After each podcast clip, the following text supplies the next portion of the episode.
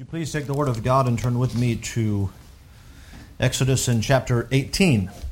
Exodus chapter eighteen. As you turn there, this chapter mentions two events that took place during the wilderness wanderings as the children of Israel were coming to Mount Sinai. And in chapter eighteen, uh, the beginning of the chapter, we'll see that uh, uh, you find the return of Moses' wife and his two sons. And we say, well, where have they been? Well, we'll mention that during the message. Uh, but then we're also going to look at the second part of the chapter, and that is the advice from Jethro to Moses. Uh, now, let me uh, say something here, because we left chapter seventeen, and we uh, know that they um, came from the wilderness of sin, and they came, they pitched in Uh, Rephidim, and they're heading towards Sinai. Now, as we read this chapter, they are already at the Mount of God. But yet, when we get to chapter nineteen, it tells us, and when they arrived in Sinai. And so, this portion here is a, is a parenthesis. It happened, this event happened while the children of Israel were at Mount Sinai. If you read later in the book of Numbers, chapter ten and chapter eleven, you find Jethro leaving. Uh, after they're leaving Mount Sinai, then Jethro leaves. And so this event here, uh, often we saw that in the book of Genesis, that uh, we uh, read about the life of Joseph, and then there's an interruption. And we see something that happened during that time period. Uh, it goes and shows us some insight into Judah and what happened in his life. And so this is much like that here in chapter eighteen. Uh, it's a parenthesis of what happened, mainly covering two events, as I mentioned. Uh, the return of Moses' wife and his two sons, and then uh, Jethro giving advice to his son-in-law Moses. Now, as we will read here in just a moment, I do want to preface uh, some things, uh, because um, if you would read maybe uh, preachers, or if you've heard maybe message on this chapter, uh, some people will say, well, uh, this is uh, good advice from Jethro. And uh, some people would say it's it's bad advice from Jethro, and you'll find that there's opinion on both ends, that some think that Jethro had no business giving advice to Moses, and some would say that, no, no, it's it's good advice, it's solid, and, and you can identify some Bible principles throughout the Bible that would agree with what uh, Jethro is saying to Moses. And I, uh, I really want to be careful and not really go to either side. And what I mean by that is I'm not uh, trying to be a compromiser or find the middle ground, but I think sometimes we can be aware, and I think it's the case here for Exodus chapter eighteen, that what the advice that Jethro gave to Moses is good advice, but we have to ask ourselves this question: was it God's will? Is it good advice? Yes. Was it God's will? I think that maybe I will show you that no. Because as a matter of fact, what Jethro said is never done. God's going to step in and say in Numbers, you'll read in Numbers eleven, he'll say, this is how, what I want you to do. So what Jethro said is not going to be done. But God is going to intervene and says, this is how I want you to establish the leadership in Israel. And the point here that I want to make here is that it is possible at times for good advice to be given, but ultimately, we have to ask ourselves, is that God's will? And I can think all, uh, off the top of my head about a few examples. One of those, you remember when Jesus said that he was to be taken in the hands of sinners and, and crucified and, and so forth. And remember what Peter said, he took him by the arm. He says, this shall not be so. Now, is that good advice? Well, yeah, it comes from a friend who loved Jesus, who didn't want to see him die, but not God's will. Not God's will. And I think you find throughout the Bible there are times that uh, there may be some good advice, but it is not necessarily the will of God. And if we're not careful at times, we may hold to the good advice and decree it the will of God because it is good advice. And we have to be careful with that. Just because something is good advice, it does not mean that it is necessarily the will of God. So let's stand together as we begin to read God's Word, Exodus chapter eighteen. Uh, we're going to, uh, I know it's a lengthy portion, but read the chapter, and we stand out of reverence for God and His Word. So notice with me Exodus eighteen, verse one. When Jethro, the priest of Midian, Moses' father-in-law, heard of all that God had done for Moses and for Israel, his people, and that the Lord had brought Israel out of Egypt, then Jethro, Moses' father-in-law, took Zipporah, Moses' wife, after he had sent her back, and her two sons, of which the name of the one was Gershom, for he said, I have been an alien in a strange land. And the name of the other was Eliezer, for the for the God of my father, said he, was mine help, and delivered me from the sword of Pharaoh. And Jethro, Moses' father-in-law, came with his sons and his wife unto Moses into the wilderness, where he encamped at the mount of God. And he said unto Moses, I, thy father-in-law Jethro, and come unto thee, and thy wife, and her two sons with her. And Moses went out to meet his father-in-law, and did obeisance, and kissed him, and they asked each other of their welfare, and they came into the tent. And Moses told his father-in-law all that the Lord had done unto Pharaoh and to the Egyptians for Israel's sake, and all the travail that had come upon them by the way, and how the Lord delivered them. And Jethro rejoiced for all the goodness which the Lord had done to Israel, whom he had delivered out of the hand of the Egyptians. And Jethro said, Blessed be the Lord, who hath delivered you out of the hand of the Egyptians, and out of the hand of Pharaoh, who hath delivered the people from under the hand of the Egyptians. Now I know that the Lord is greater than all gods, for in the thing wherein they dealt proudly, he was above them. And Jethro, Moses' father-in-law, took a burnt offering of and sacrifices for God. And Aaron came and all the elders of Israel to eat bread and mo- with Moses' father-in-law before God. And it came to pass on the morrow that Moses sat to judge the people, and the people stood by Moses from the morning until the evening. And when Moses' father-in-law saw all that he did to the people, he said, What is this thing that thou doest to the people? Why sittest thou thyself alone, and all the people stand by thee from morning unto even? And Moses said unto his father-in-law, Because the people come unto me to inquire of God. When they have a matter, they come unto me, and I judge between one and another, and I do make them know the statutes of God and his laws. Now, by the way, that's why we believe here that this meeting happened after the law was given, because what statutes and laws is he talking about? Well, the one that I think he would be given at Mount Sinai.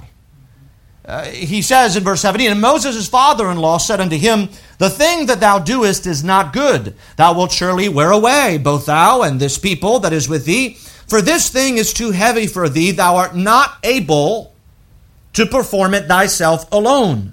Hearken now unto my voice. I will give thee counsel, and God shall be with thee. Be thou for the people to Godward, that thou mayest bring the causes unto God, and thou shalt teach them ordinances and laws, and shalt show them the way wherein they must walk, and the work that they must do. Moreover, thou shalt provide out of all the people able men, such as fear God, men of truth, hating covetousness, and place such over them to be rulers of thousands, and rulers of hundreds, rulers of fifties, and rulers of tens. And let them judge the people at all seasons, and it shall be that every great matter they shall bring unto thee, but every small matter they shall judge. So shall it be easier for thyself, and uh, they shall bear the burden with thee. If thou shalt do this thing, and God command thee so, then thou shalt be able to endure, and all this people shall also go to their place in peace. So Moses hearkened to the voice of his father-in-law, and did all that he had said. And Moses chose able men out of all Israel, and made them heads over the people, rulers of thousands, rulers of hundreds, rulers of fifties, and rulers of tens. And they judged the people at all seasons. Uh, the hard ca- uh, causes they brought unto Moses, but every small matter they judged themselves. And Moses let his father-in-law depart, and he went his way into his own land. Let's pray. Father, we thank you for your word. Lord, to help us to A benefit from the study of your word this evening. And uh, as we think about this uh, good counsel and advice, uh, might we also consider what your will is. And sometimes there might be a struggle between the two. And I pray that you'd help us to uh, be able to rightly divide your word. Uh, we ask these things in Jesus' name. Amen. Thank you. You may be seated. I'm going to cover three points, and I'm going to try to move through those quickly. We're going to cover, first of all, the reunion, uh, then the report uh, that uh, Moses gave to his father-in-law Jethro and his response to that report about what God had done, and then we're going to look at the recommendation. But let's first of all consider in our text the, the reunion uh, that happens. When we begin here and we open in the chapter, uh, the first word gives us an indication as to uh, what brought about this reunion. Uh, no doubt we can look back and we know based on, I believe it's uh, verse, uh, in this text, uh, well, we'll look at, at it a little later. Uh, when we find here this meeting between Jethro and Moses, they are already at the Mount of God. Now, uh, Je- ch- chapter nineteen tells us that they will arrive at the Mount of God. And so this took place sometime uh, when they were at the Mount of God, which is the direction that we've uh, seen them go. Uh, since they were delivered from Egyptian bondage. But the first word of our text says, when Jethro, the priest of Midian, Moses' father-in-law, heard all that God had done for Moses. And so he's going to make a decision to go meet Moses, to bring Zipporah and uh, Moses' two sons to meet back with Moses. But we noted, we noted here the time. Uh, the time is when Jethro heard. That's what the Bible says. Notice verse two. Then Jethro, Moses' father-in-law, took Zipporah. And so we have when, heard, and then. And so what is what is it that prompted Jethro to move about to go see uh, Moses, to bring Zipporah and his sons? Well, I think that when they reached the mountain of God, you could say that's the time where they've been through all the struggles and now that they've been stationed there for a while.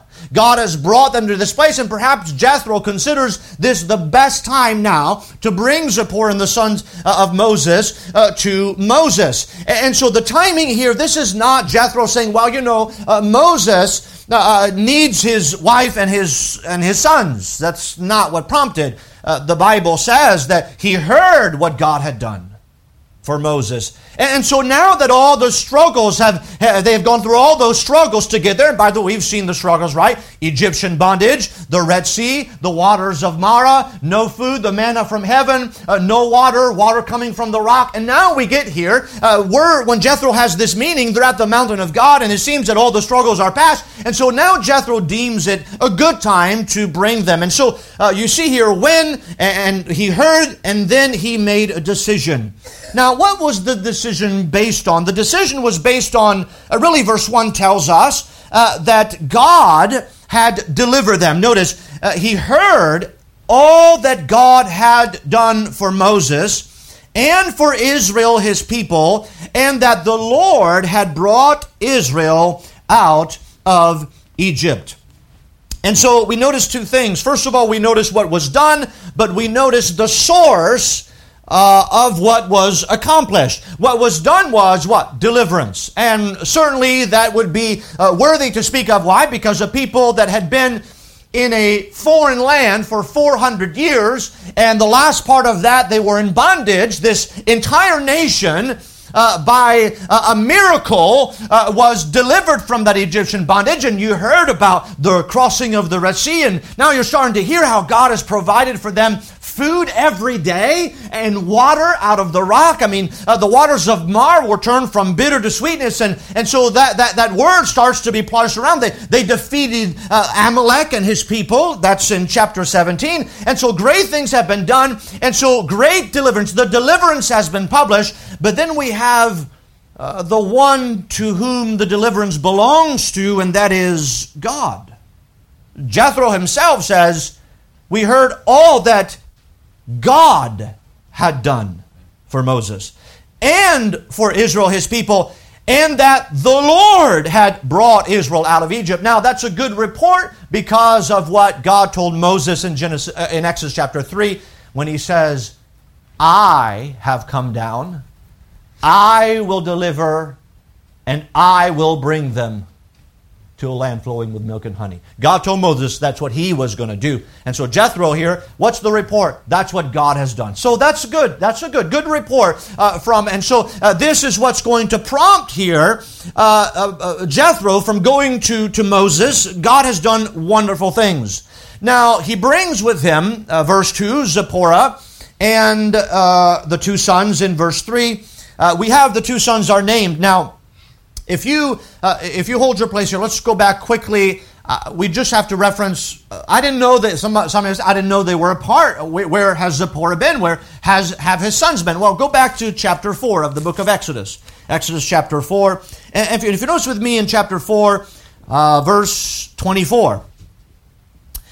Um, the Bible says, and it came to pass by the way in the inn that the Lord met him and sought to kill him. Now, God sought to kill Moses. Then Zipporah took a sharp stone and cut off the foreskin of her son and cast it at his feet and said, surely, that's Moses' feet, a bloody husband art thou to me. So let him go. Then she said, a bloody husband thou art because of the circumcision. And really, as we proceed here, that's the last we hear about this.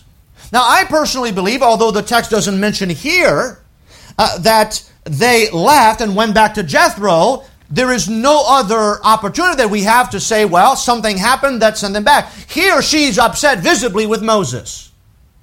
I don't know if you've ever called your husband, uh, ladies, you're a bloody husband. But that would not be the best compliment uh, from a wife to a husband. And so uh, she she she's upset about the situation. And uh, I think that that's what prompted uh, uh, uh, them from returning to Jethro. And um, our text indicates that it was Moses that had sent them out, that had sent them back.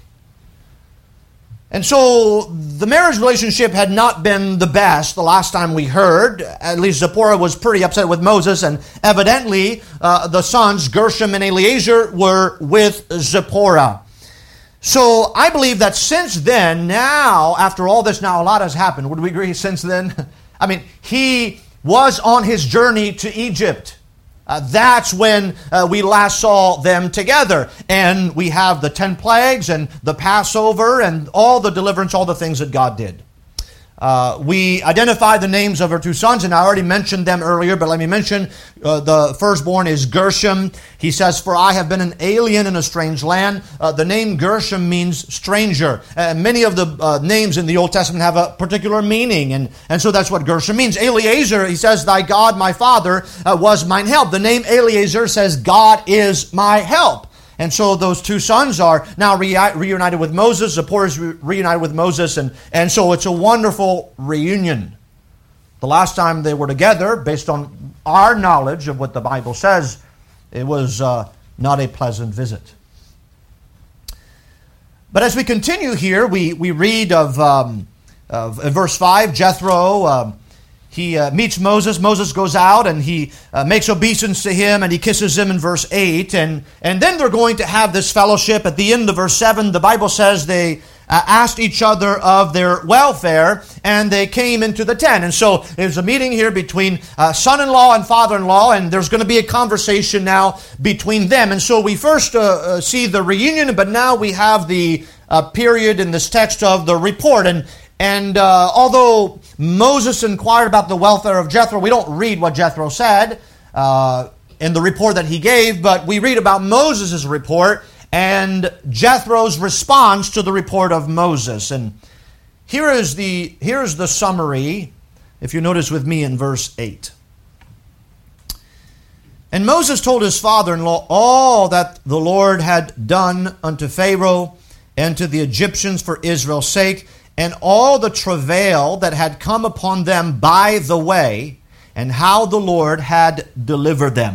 So here is the, the summary. Now, verse nine, Jethro is going to respond to that. But notice what, uh, how do you summarize everything so far? Now, we would imagine that the last time he told Jethro is, I'm going to Egypt. God has called me to bring them out of Egyptian bondage and to, to, to bring them to this mount of God. And then eventually they're go, we're going to enter into the promised land. And so that's last meeting. So this is a report of all. But here's a summary from Moses. And I think it's a pretty good summary. Uh, and I think I would say it's in uh, three three stages. How do you summarize all that's happened? Well, the first thing that you would say is that the Lord, notice what the Lord has done to Pharaoh. What is he talking about? Notice, Moses told his father-in-law all that the Lord had done unto Pharaoh and to the Egyptians for Israel's sake. What is he talking about? He's talking about God's power. He mentions briefly, this is what God has done unto Pharaoh. Now, I'm not going to go through the ten plagues. I've already preached through every single one of them. But the land of Egypt has been completely destroyed. Not only is the beauty of the land destroyed, not only is the wealth in the cattle and the herds completely gone, not only is their money gone, the silver and the gold, remember, they, the, the, the children of Israel, they borrowed gold and silver, but also their entire army has was buried at the Red Sea, and so Egypt has been completely defeated. And so uh, what do you attribute that to? You attribute that to the power of God. This is what God has done. Not once did the children of Israel fight. Now I made the point.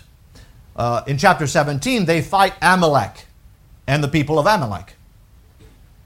But they never fought to be delivered. They never raised a sword. They never, there was never a physical fight against. It was all of God. And so he declares, first of all, God's power, but then he talks, well, how do you summarize then the rest? Well, he, he says, um, and all the travail that had come upon them by the way. Now, what are we talking about? What's the travail? Well, I think the travail is, since they left Egypt, they've been in travail. Uh, the word travail means distress and trouble. I, I think you could say here safely that when, when God did what he did to Pharaoh, after that, in the way, in the way of deliverance, uh, they were going through travail. The distress, distress was not done. They were not without trouble, right? At the Red Sea, the Egyptian army came against them. Remember, they feared. They said, oh, would to God we had died in Egypt. They uh, are sarcastic to Moses and were there no graves in Egypt that you brought us out here to die? And God opens the Red Sea and they pass through. That you could say that was travail. It was distressful for them. Then there was no water and they, they come uh, to the waters of Marah. They begin to drink and they spit the water out because they can't consume the water. And God turned the waters into sweetness. What was that? What they were murmuring and complaining. Uh, what is that? That's travail. They were in distress. And, and when there was no food, they were murmuring and they were complaining, and, and then God provided food for them. Uh, what, what was that time? It was a time of travail. It was distress and trouble. And then when there was no water, uh, the Bible says it goes to the next level. They were chiding with Moses. Well, what is that? That's travail. Struggles, the, the distress they experience in the way. And so that's how he summarizes all of that. And then he, he mentions at the end of verse eight, he says, and how the Lord delivered them. Now, I think that includes everything, right? So we saw in the first part what God did unto the Egyptian. That was God's power. And then in the way, God brought us through this travail. Now, he mentions all the travail that had come upon them by the way. So he mentions those things. And then finally, he says, but God delivered them. So that includes everything, from the Egyptians and from all the travail in the way. That's what God has done. Uh, the word deliverance here is, is the, uh, the the word means uh, really to, to snatch away, to deliver, to preserve, to save, to rescue. That's what God has done. And so Moses delivers the report to Jethro. And, and so Jethro responds to that, verse nine, and Jethro rejoiced for all the goodness which the Lord had done uh, to Israel, whom had delivered out of the hand of the Egyptians. And so now Jethro, after he rejoices, he's going to do three things that I think we ought to do as well, that the children of Israel ought to do. In verse ten, he's going to praise God. In verse eleven, he's going to honor God. And then in verse twelve, he's going to offer a sacrifice to God. And then in, in verse thirteen, he's going to fellowship with them. Now notice, Jethro said, "Blessed be the Lord, who hath delivered you out of the hand of the Egyptians." God's name deserves to be blessed. Now, uh, that, that word blessing, we, we might think, so, well, how can we bless God? We might think of, so if I, I pronounce uh, blessing on you, we might think, well, I want you to be uh, richer and, and all those things. But, uh, you know, there's nothing that we can say that makes God greater than He already is. When we pray, when Jesus instructed His disciples to pray, and He says, when you pray, say, "Our Father which art in heaven, hallowed be thy name." That, that means uh, uh, declare God's name to be holy. Well, there's nothing that we can say or pray that's, that makes God any holier than He already is. So why would we pray, "Hallowed be thy name"? Why would we say here, uh, we let's bless the name of the Lord? Why? Because God needs to be hallowed in us. God needs to be blessed in us. You see, the trouble is not God is a constant. He is unchanging. He is always the greatest. He will forever be the greatest. The only one who is deserving of worship, of glory, and praise. Nobody else, but who has trouble with that is us sometimes. That we might recognize that in our own lives and bless His name, that we might do that, that we might recognize what God deserves. He deserves to be blessed in us, in us.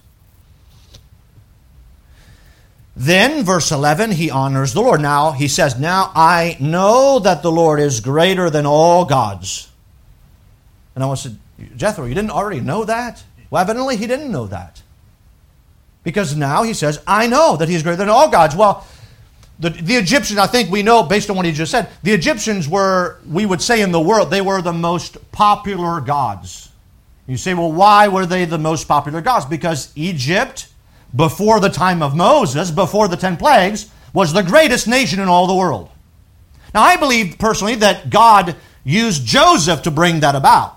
Because during the famine, uh, uh, during the famine, the worldwide famine, people from around the world went to Egypt, and that's how Egypt accrued all its wealth and its power during the time of Joseph. And so it had uh, reached, all historians agree that before the time of Moses, Egypt had reached uh, its zenith. It was the greatest it had ever been. And it has not recovered since then, by the way. And so here, "I know that the Lord is greater than all gods, for in the thing wherein they dealt proudly, He was above them." And he summarizes probably the problem with Pharaoh, right? Just Pharaoh refused to bend. In the first encounter with Moses, he says, "Who is the Lord that I should obey His voice and let Israel go?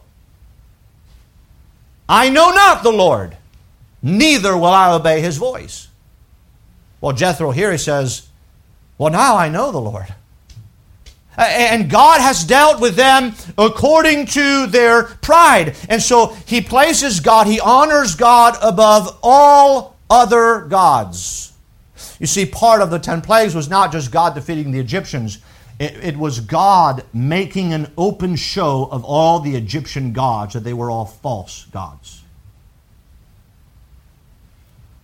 So God is praised, He is honored, but then there's an, a sacrifice that's offered in verse twelve. Jethro, Moses' father-in-law, took a burnt offering and sacrificed, sacrificed for God, and Aaron came and all the elders of Israel. And so he, he offers a sacrifice to God, that God is, is worthy of our gift. Now that's that would be a practical gift, offering a sacrifice, and no doubt, apparently Jethro had come ready to offer a sacrifice to the Lord, to recognize, to make a sacrifice for the name of God. And then after that, in verse thir- uh, at the end of verse twelve, they end in fellowship. And so they break bread, and uh, notice Aaron came and all the elders of Israel to eat bread. Moses, so good way to end with fellowship. Amen. We, it's nice to end with fellowship around food, and just uh, I would imagine that they would talk about the wonderful thing that God has done for them.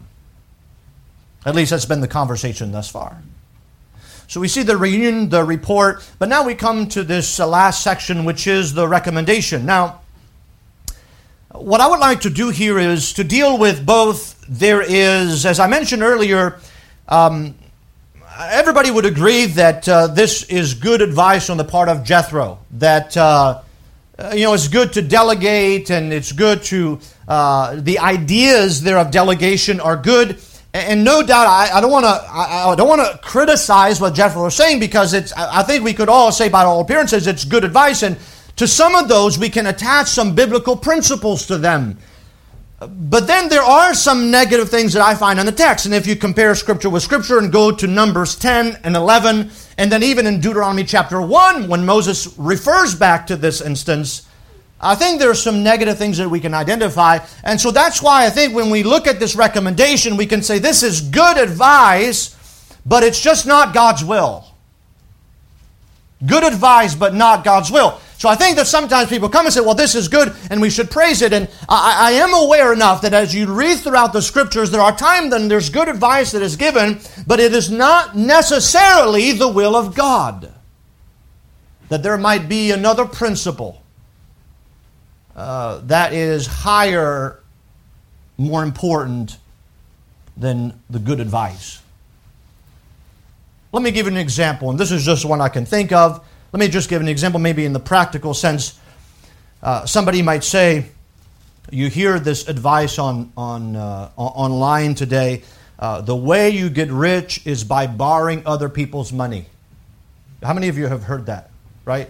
Uh, that, that's a popular advice uh, out there. No, the Bible teaches that the borrower is slave to the lender. Now, somebody might come and say, all right, no, uh, look, here, uh, here is, you, if you have a mortgage and the interest rate is four or five percent now, I think it's five, six percent now, but if it's uh, that percentage, look, if you don't pay ahead, don't try to pay off the house as soon as you can, because if you invest that money, the re- the percentage of return is higher than the percentage you're paying on the house.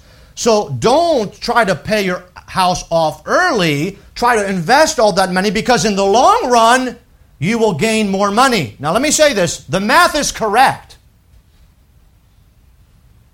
But it doesn't follow a principle from God's Word.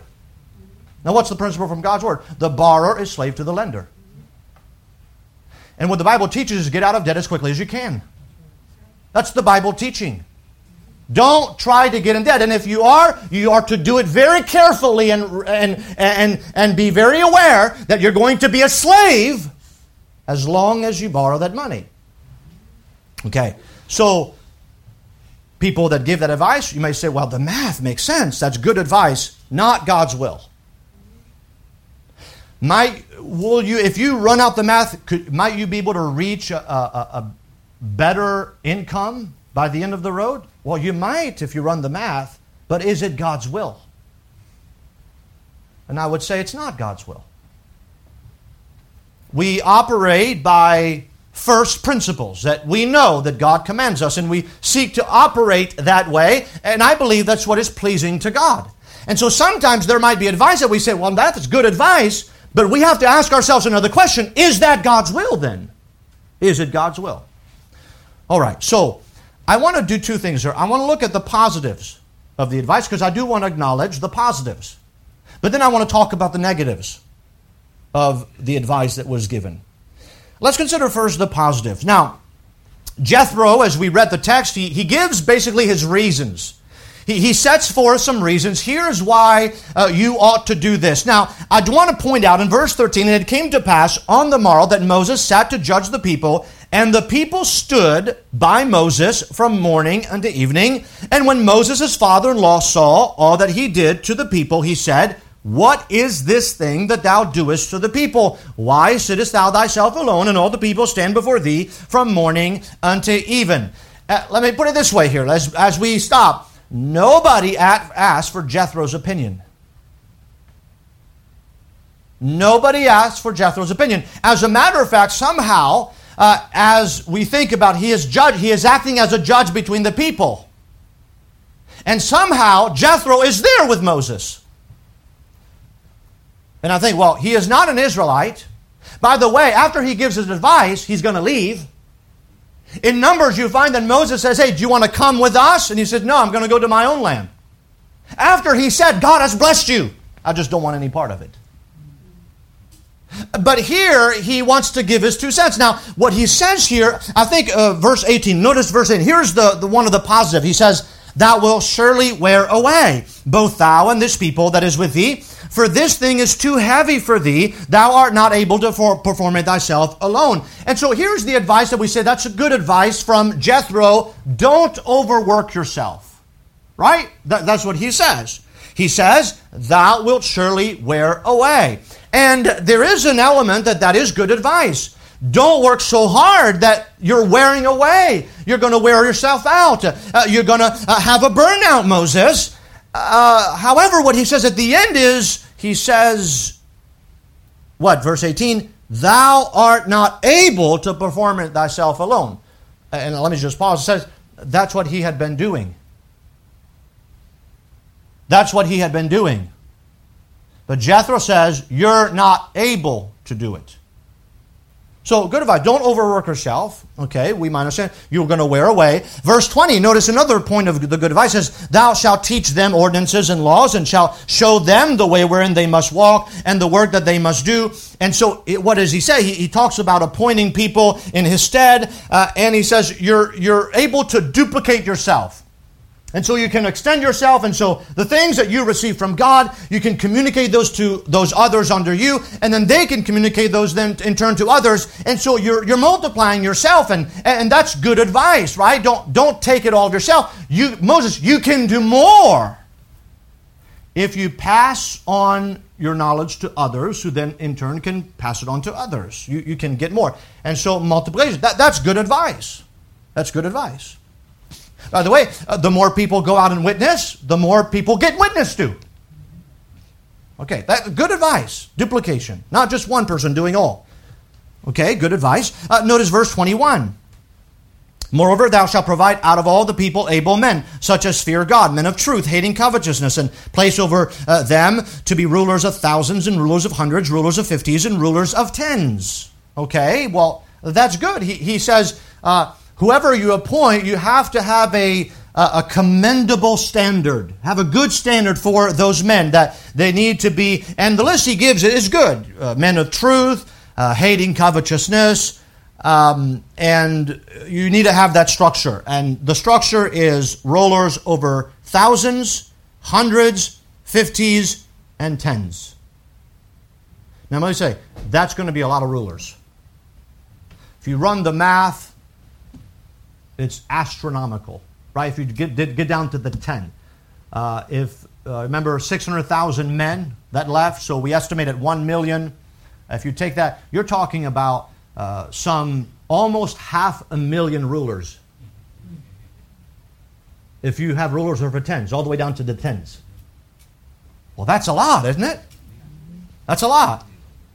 So... But he says, here's the positive, here's the commendable standard. Choose the, the, the best men. Okay, that's good. And notice what he says, verse twenty-three. If thou shalt do this thing, and God command thee so. Now, he puts that in there. Now, that's interesting he puts that in there, because he's not saying that this is from God. I'm telling you to do this, and if God commands you to do this, then thou shalt be able to endure, and all this people shall also go to their place in peace. So what is he what is he describing to Moses? He's describing to Moses success. A successful leadership. Moses, don't you want a successful leadership?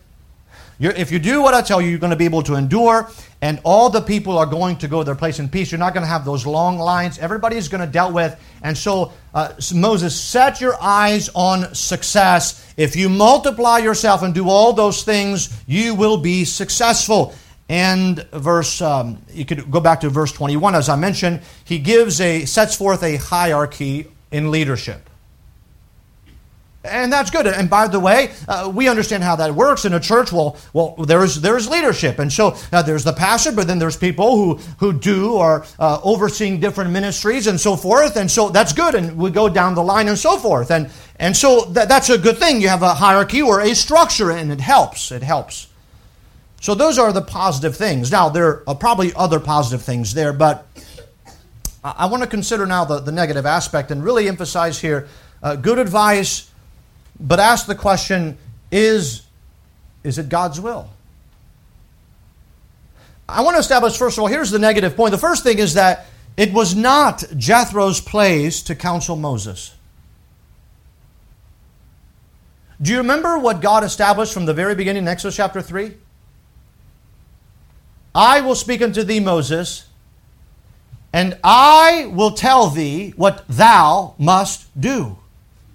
From the very beginning. If Moses is to do anything, it is to be at the request of God. Now, by the way, there are many people throughout that we've seen who have questioned Moses' leadership thus far. Some of them have said, hey, we're going to appoint rulers over us who are going to lead us back to Egypt. They had plans to do that. But that was not God's will either. That's the same suggestion that they did. Remember when there was no water in the land? They said, we're going to appoint captains over us who are going to lead us back.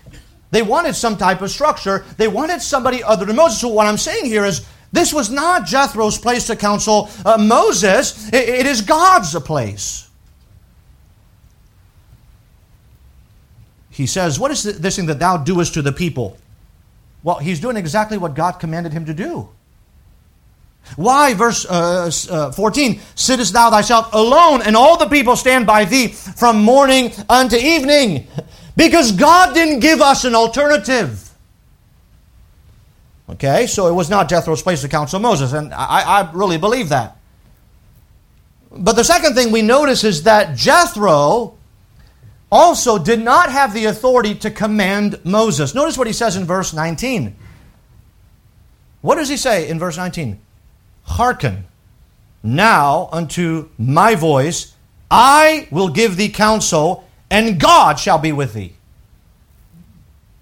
Well, shouldn't it be the reverse? Now, I believe that God would be pleased by this. No, no. Hearken to me, I'll give thee counsel, and then God's going to agree with me. That's what he says. God shall. Well, Jethro did not have the authority to command Moses. By the way, the pattern that we're going to find in the book of Exodus is every time somebody questions the authority of Moses, God is going to be very upset about it. As a matter of fact, after the crossing of the Red Sea, that's exactly what God did for Moses. You remember, the Bible says the people feared God and Moses. Right before the Red Sea, they were doubting his leadership and his ability to lead. After the Red Sea, God did that, so what? They would fear Moses. That's what we've seen thus far. And so this is not, Jethro does not have authority over Moses. Now, there is a relationship. Why? Because he's his father-in-law. Makes it a little harder uh, when you're related. Right? Uh, the man is married to your daughter, and so you feel like you have some say in what ought to be done. Now, I'm not saying it's bad advice. I'm just saying, is it God's will? We also note that this advice, what I believe here, this advice caused a problem that was not there. Now, if you hold your place here, now notice with me in verse seventeen and eighteen, here in our text, Exodus eighteen, seventeen, eighteen, says, Moses' father-in-law said unto him, the thing that thou doest is not good. Thou wilt surely wear away, both thou and this people uh, that is with thee. For this thing is too heavy for thee. Thou art not able to perform it thyself alone. I want you to think about those words. It's too heavy for you, Moses. You are not able to do it. Now, I want us to think about that. Is Moses doing what God wants him to do?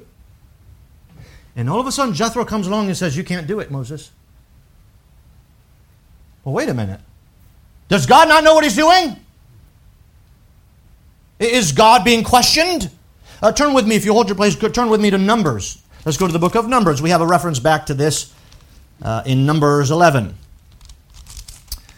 uh,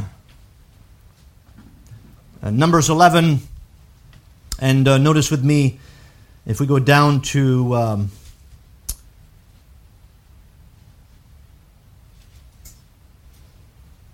Verse thirteen. Numbers eleven, verse thirteen. Whence should I have flesh to give unto all this people? For they weep unto me, saying, give us flesh, that we may eat. I am not able to bear all this people alone, because it is too heavy for me. Right from the mouth of Jethro. Now, if you notice, Jethro left in chapter ten. Moses never said, this is too heavy for me, I'm not able to do it. until Jethro told him he couldn't do it. So the advice was good, uh, certainly. But notice here, there's a negative aspect here that the advice that Jethro gives caused a problem in the life of Moses, that now Moses said, I can't do this, I'm not able. Well, who told him that? It was not God. It was Jethro. So, and by the way, it, it was, so it's only after Jethro had mentioned this that then Moses begins to complain. So here, here is, see, see how that, I, I just want to see, do you see how that is couched in good advice? You got to be careful. Somebody may give good advice, but then they'll throw some things in there that are not God's will. Well, here, this would be better if you do it that way. Good advice, good advice, yeah. Because you see, God's brought you to this place, and, and you, you're really not able to do it. I know God has worked all those things out, and now you're here. And the truth is, God has given you a burden that you are not able to bear, Moses. God, ultimately, He doesn't know what He's doing, but Moses, I know what I'm doing, so follow my counsel. Now, I'm paraphrasing here, but that's exactly what he says underneath the lines. And then Moses says, you're right, Jethro, I can't do this. Well, he was doing fine. As a matter of fact, earlier when you find Moses doing that from morning to evening, he was not complaining. He didn't come to Jethro and say, man, Jethro, I don't know what to do. I'm, uh, I have all this work from morning to evening, and I feel like I can't do it. I can't accomplish what I want to accomplish. Jethro, help me. Moses never got there. He never said that. He did, though, after Jethro gave him the advice and told him he was not able. There's another thing we find here, and that is, Moses, Jethro tells Moses that Moses should not be expended, expended for the Lord. Notice verse eighteen again. Thou wilt surely wear away both you and this people that is with thee, for this thing is too heavy for thee. Thou art not able to perform it thyself alone. Moses, I think that as your father-in-law, I, I want to be a help to you. I just think that you're expending yourself too much for God. You're doing too much for God. You can't do it. You're going to wear away. You're right. I am doing too much for God. Remember what Jesus told His disciples in Matthew chapter sixteen? If any man will come after me, let him deny himself and take up his cross. What does that mean? You're going to have to bear some burdens if you're going to follow Jesus Christ.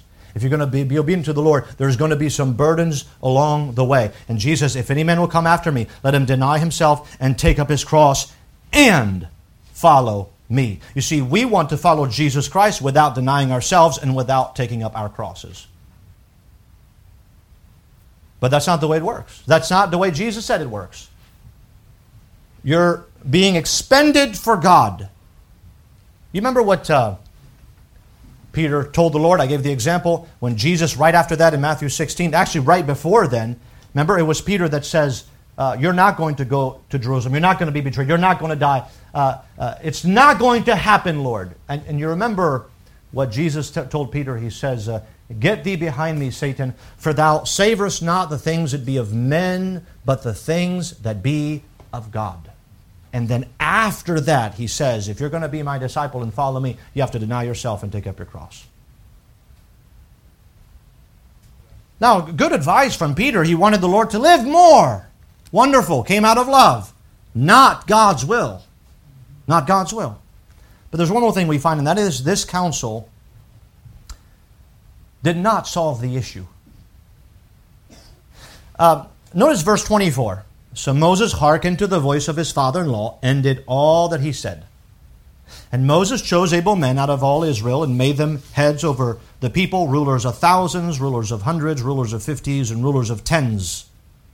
And somebody say, well, see, he gave the advice, and so there it is. And they judged the people at all seasons.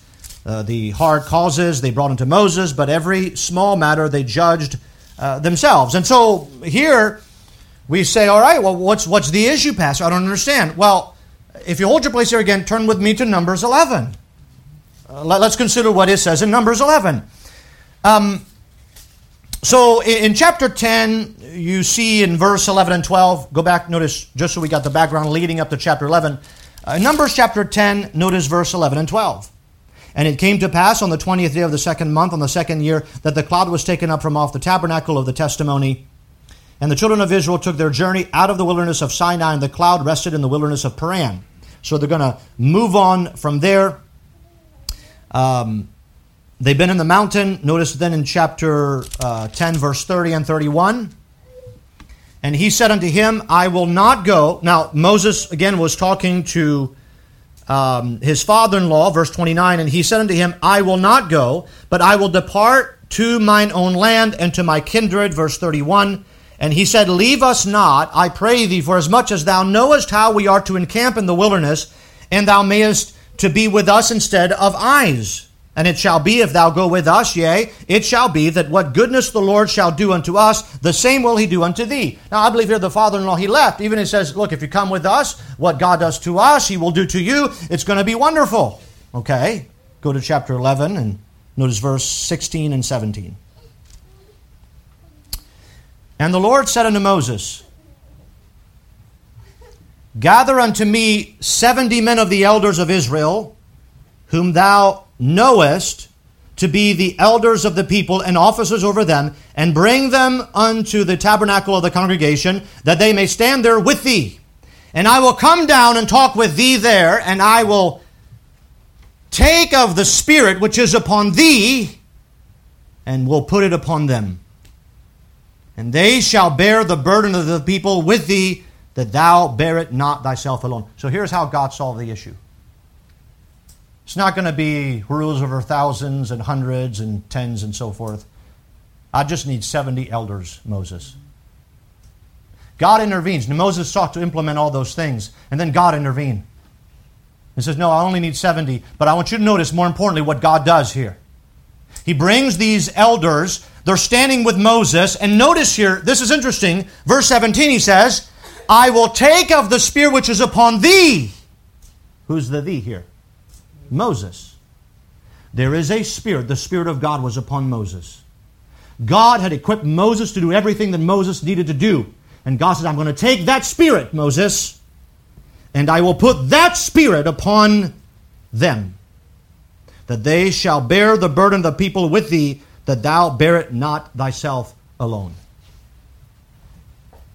You see what happened? God didn't say to Moses here, all right, I'll, I'll give them the Spirit that I gave you to be able to handle this. No, he says, Moses, you're going to stand there and line up all the seventy elders, and so I'm going to take. What is the Spirit? The Spirit of God is divine enablement to accomplish what God wants done. And Moses, I'm going to take away some of the Spirit that I've given you, and I'm going to divide it among the seventy elders of that Spirit. So that they can help you to bear that. So let me just put it this way. Jethro, good advice? Yes. Not God's will, clearly. Not God's will. God says, I don't need all those half a million rulers. I just need seventy elders. And Moses, because you've come to the place, and by the way, he said what he says in chapter eleven of Numbers, just because of what Jethro said, I can't do it. And God does it in front of Moses. He says, I've given you the ability to do what I've called you to do. But what I'm going to do is I'm going to take the Spirit that I've given you and I'm going to divide it between seventy, these seventy elders. And by the way, God often does that. He often does something that is not necessarily what he intended to be done. Remember when the children of Israel later in First Samuel, they wanted a king. They wanted to be like all the other heathen nations. And Samuel says, this is not God's will. God doesn't want this to be done. God says, nevertheless, I'll give them a king. I'll give them exactly what they want. But then they're going to pay tribute, and they're going to do this. And he talked about all the consequences that they would face because they wanted a king. Why? They wanted a man to fight for them. And God gave them a king. Moses here is going to receive some help. But I believe here from the Scriptures we find that the advice he received, I think we would all agree if we think about how to run a business or anything, say, wow, that was good advice. Yep, good advice. Not God's will. And God's going to intervene in the middle of this. He says, no, I'm not going to do all this that Jethro said. But what I'm going to do is I'm going to divide your spirit that I've given you, and we're going to have seventy elders, and, and they're going to help bear the load. But isn't it interesting that he only became aware that he could not bear the load when somebody told him?